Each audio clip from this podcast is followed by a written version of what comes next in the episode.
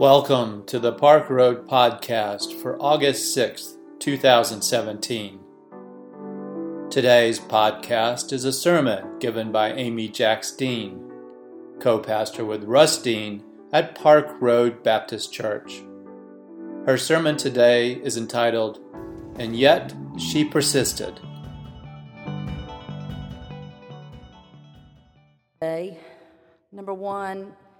I fear that I might be misunderstood or negatively labeled.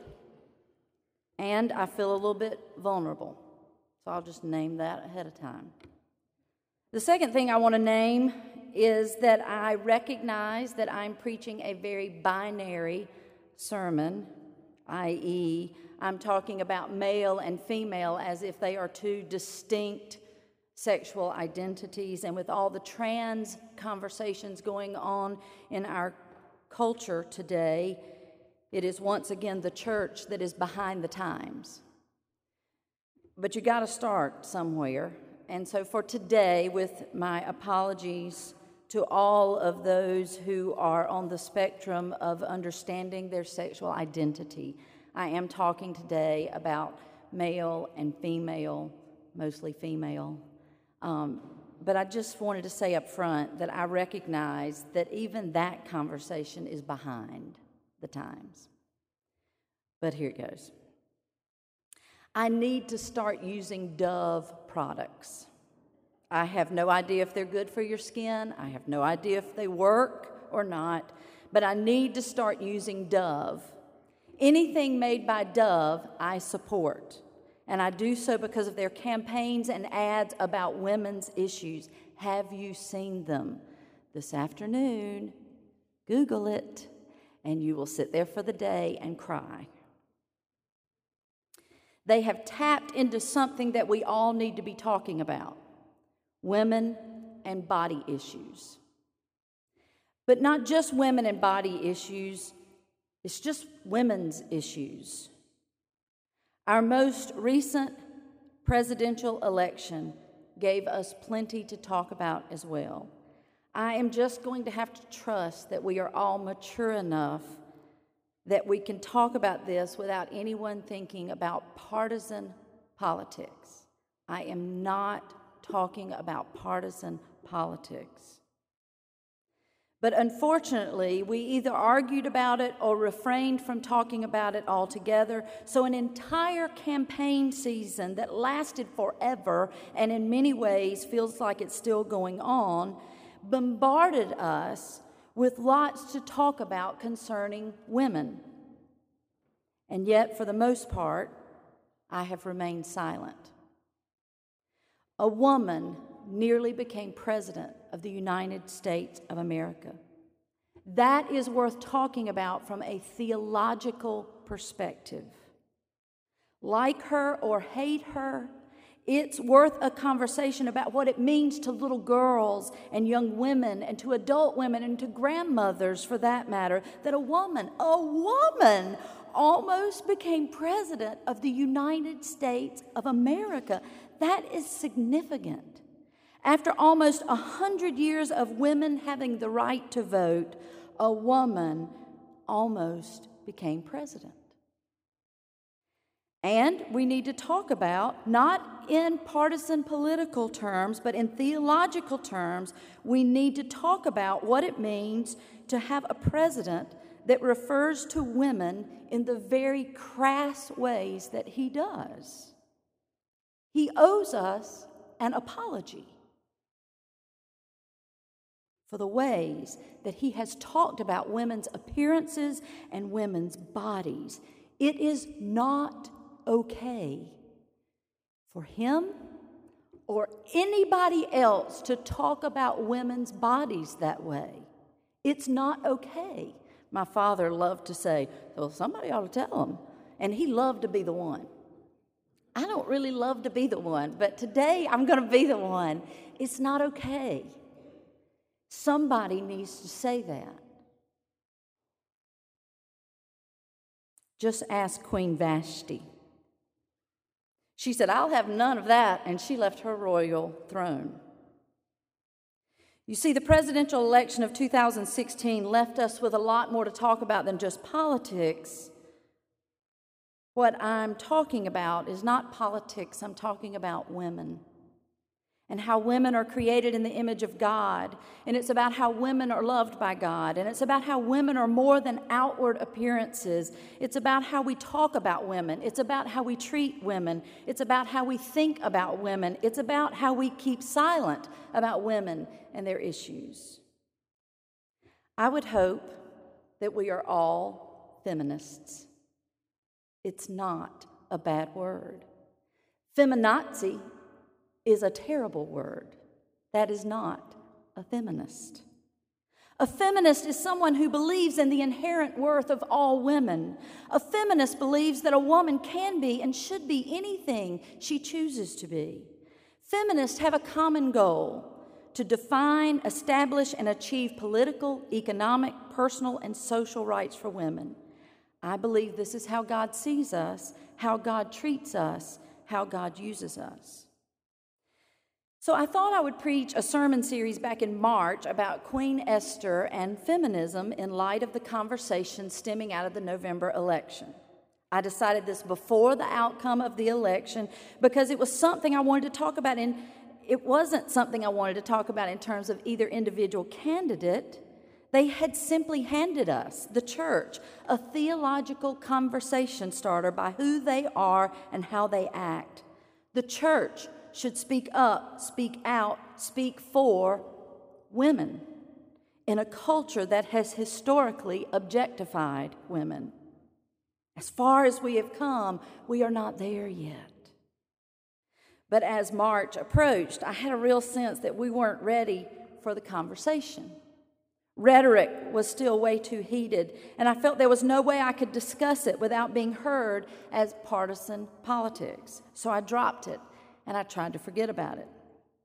Then one of you requested an Esther sermon. Be careful when soliciting input from the pew. They may just force you to tackle topics you would rather leave untouched.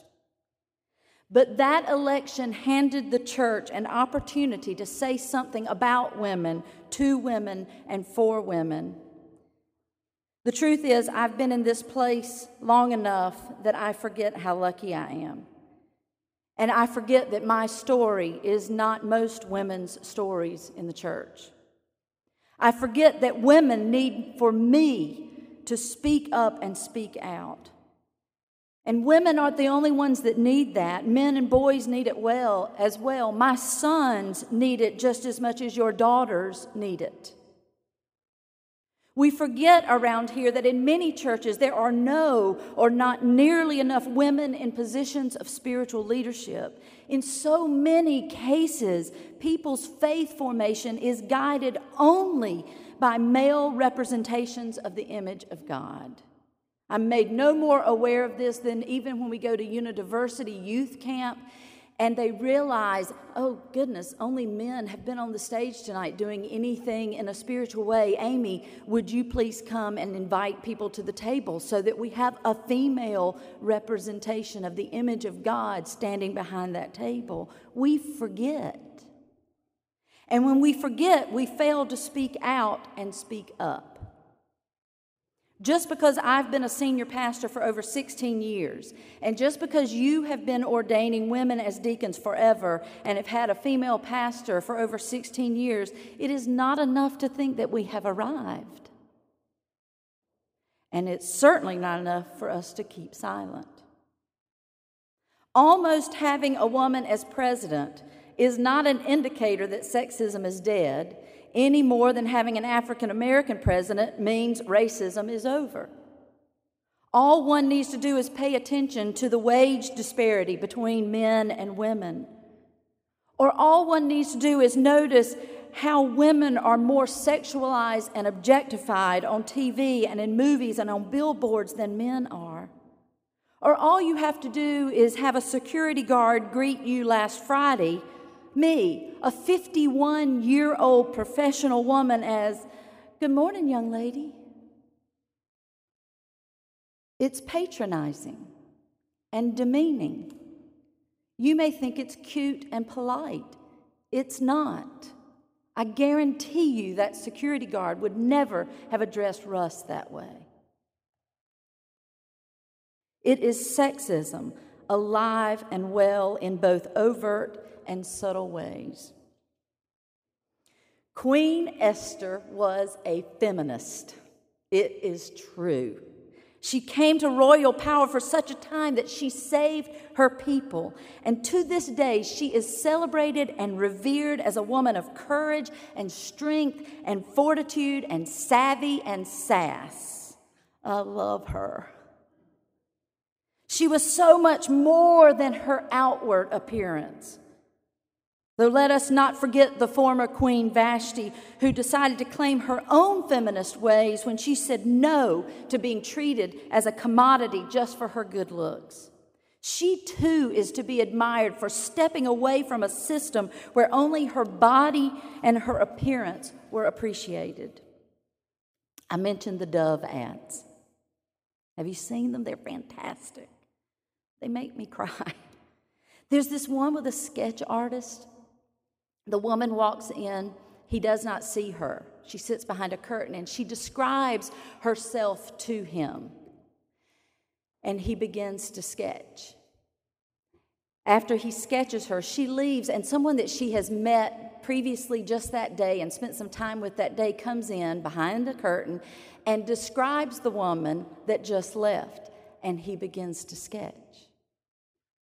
When they bring the woman back in to look at the two pictures, the one that she described of herself and the one that someone else described of her, the one that she described of herself is more harsh, not very attractive. But the one that the other person described of her is softer and more beautiful and looks so much more like her.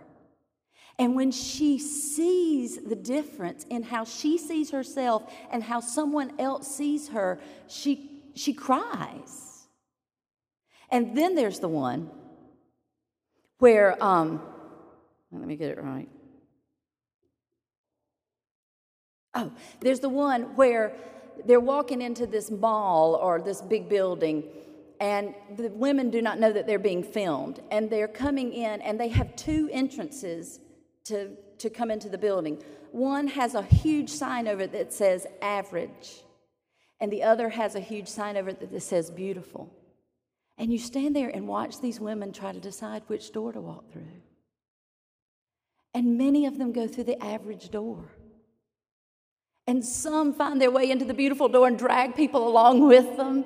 And then they interview them afterwards about why did you call yourself average and not beautiful? And then there's the one, this is the last one we'll tell you about. Then there's the one where a man is sitting in a chair in front of a huge screen and he has a pulse indicator on his finger on the chair and a computer hooked up, hooked up for his heart rate. And he's watching these images of gorgeous models up on the screen. And he's asked to describe what makes them beautiful. And he's telling about it, and you're watching his heart rate. And then, unbeknownst to him, they flash up a picture of his sister or his wife or his daughter or his grandmother, and they ask him to decide, describe what makes her beautiful. And as he talks about it, his heart rate goes up. Women, why do we do this to ourselves? Why do we not see our beauty, but only accentuate our flaws? And why do we do this to other women? I've told you before that when I first started in this profession, I dressed more like a man. I made sure that I always wore a white collared shirt under my robe on top of whatever dress I was wearing underneath because the robe didn't look right without a collar showing. It didn't look right without a collar showing because I had only ever seen men wear clerical robes. And they always had on a white collar under their robe. As it turns out, it looks just fine without a collar showing. But it surely took me years to learn that. And oh, I had all the shoulder padded blazers, one in every color, to dress the part. Until one day I saw heard one of the best sermons I've ever heard. Susan Hull preached a sermon about Jephthah's daughter, and Susan had long flowing hair and makeup and beautiful jewelry and this gorgeous colorful scarf wrapped all around her neck. I don't really remember much about the sermon because I was so mesmerized by a preacher who felt comfortable to dress just like she wanted to dress. She didn't have to fit any preconceived image of what a preacher looked like. She could have dressed in a suit and tie or makeup and high heels as long as she was being completely herself. What more would God want from her? And it was then that I allowed myself to wear long, dangly earrings in the pulpit. I'm not getting rid of the robe. Do not have a conversation with me about that. Senate Majority Leader Mitch McConnell had no idea how what he said to Senator Elizabeth Warren on the Senate floor would take off. In a typically heated moment among all of our leaders, McConnell said Senator Warren was given a lengthy speech. She had appeared, she had appeared to violate the rule. She was warned, she was given an explanation. Nevertheless, she persisted. And that was it. It took off. You can buy t shirts and coffee mugs and bracelets emblazoned with, nevertheless, she persisted. People even have it tattooed on them. They love that phrase so much. You may not be surprised to know that I love the phrase too, and it has absolutely nothing to do with McConnell and Warren because it has everything to do with Esther and Sarah and Ruth and Naomi and Eve and Lydia and Phoebe and Mary, the mother of Jesus, and Mary Magdalene and Mary and Martha and Hannah and Elizabeth and Hagar and Shiphrah and Puah and Miriam and Rahab and Anna and Joanna and Priscilla. Nevertheless, she persisted. And these are just a few of the ones named in the Bible. 189 women named in the Bible, not counting all the mothers of and daughters of and women at the wells for whom we don't have a name.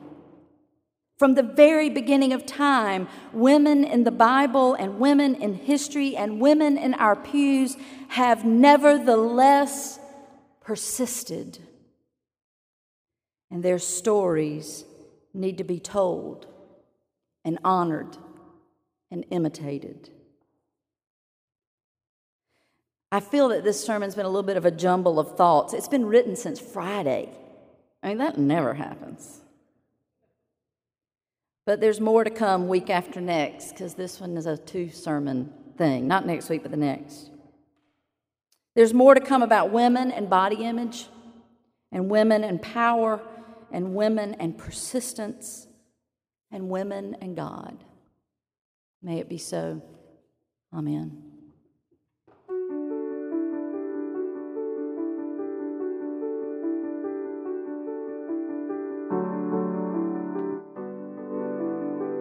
We invite you to learn more about Park Road at parkroadbaptist.org. Park Road is a progressive faith community located in Charlotte, North Carolina, encouraging independent thought, community service, social justice, and interfaith understanding. Today's podcast was produced with production help from Hugh Ashcraft, Brian Smith, Bruce White, and Rich Dower. Our theme music was composed by Brandon Michael Williams. Thanks for listening today. Grace and peace to you.